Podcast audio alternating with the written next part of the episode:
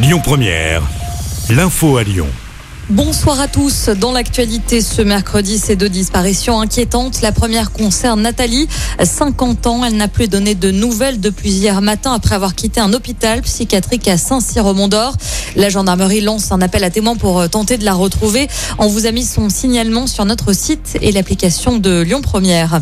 Et puis à Lyon, une jeune fille de 12 ans est recherchée depuis une semaine. Lilou pourrait avoir euh, fugué ou pourrait se trouver euh, dans la Drôme ou bien à Lyon. Si vous avez des informations, veuillez vous rapprocher de la gendarmerie de Neuville-sur-Saône.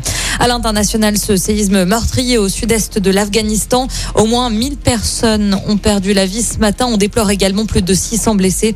Les recherches se poursuivent pour retrouver des victimes coincées sous les décombres. Au chapitre judiciaire, le parquet de Paris ouvre une enquête après deux plaintes pour viol contre la secrétaire d'État au développement, Chrysoula Zakaropoulou, gynécologue de profession. Deux femmes l'accusent d'avoir commis des viols lors de l'exercice de son métier. Un mot de politique à présent. Aurore Berger devient la chef du groupe Renaissance à l'Assemblée nationale. Cette dernière a été réélue dans les Yvelines dimanche lors des législatives. La députée devient ainsi la première femme de l'histoire présidente d'un groupe majoritaire à l'Assemblée.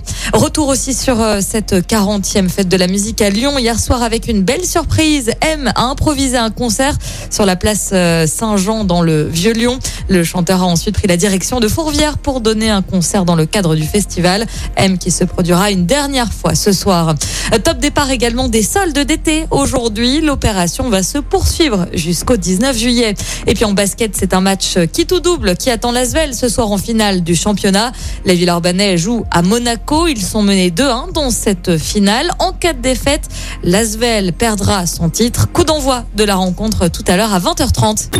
Écoutez votre radio Lyon Première en direct sur l'application Lyon Première, lyonpremière.fr et bien sûr à Lyon sur 90.2 FM et en DAB+. Lyon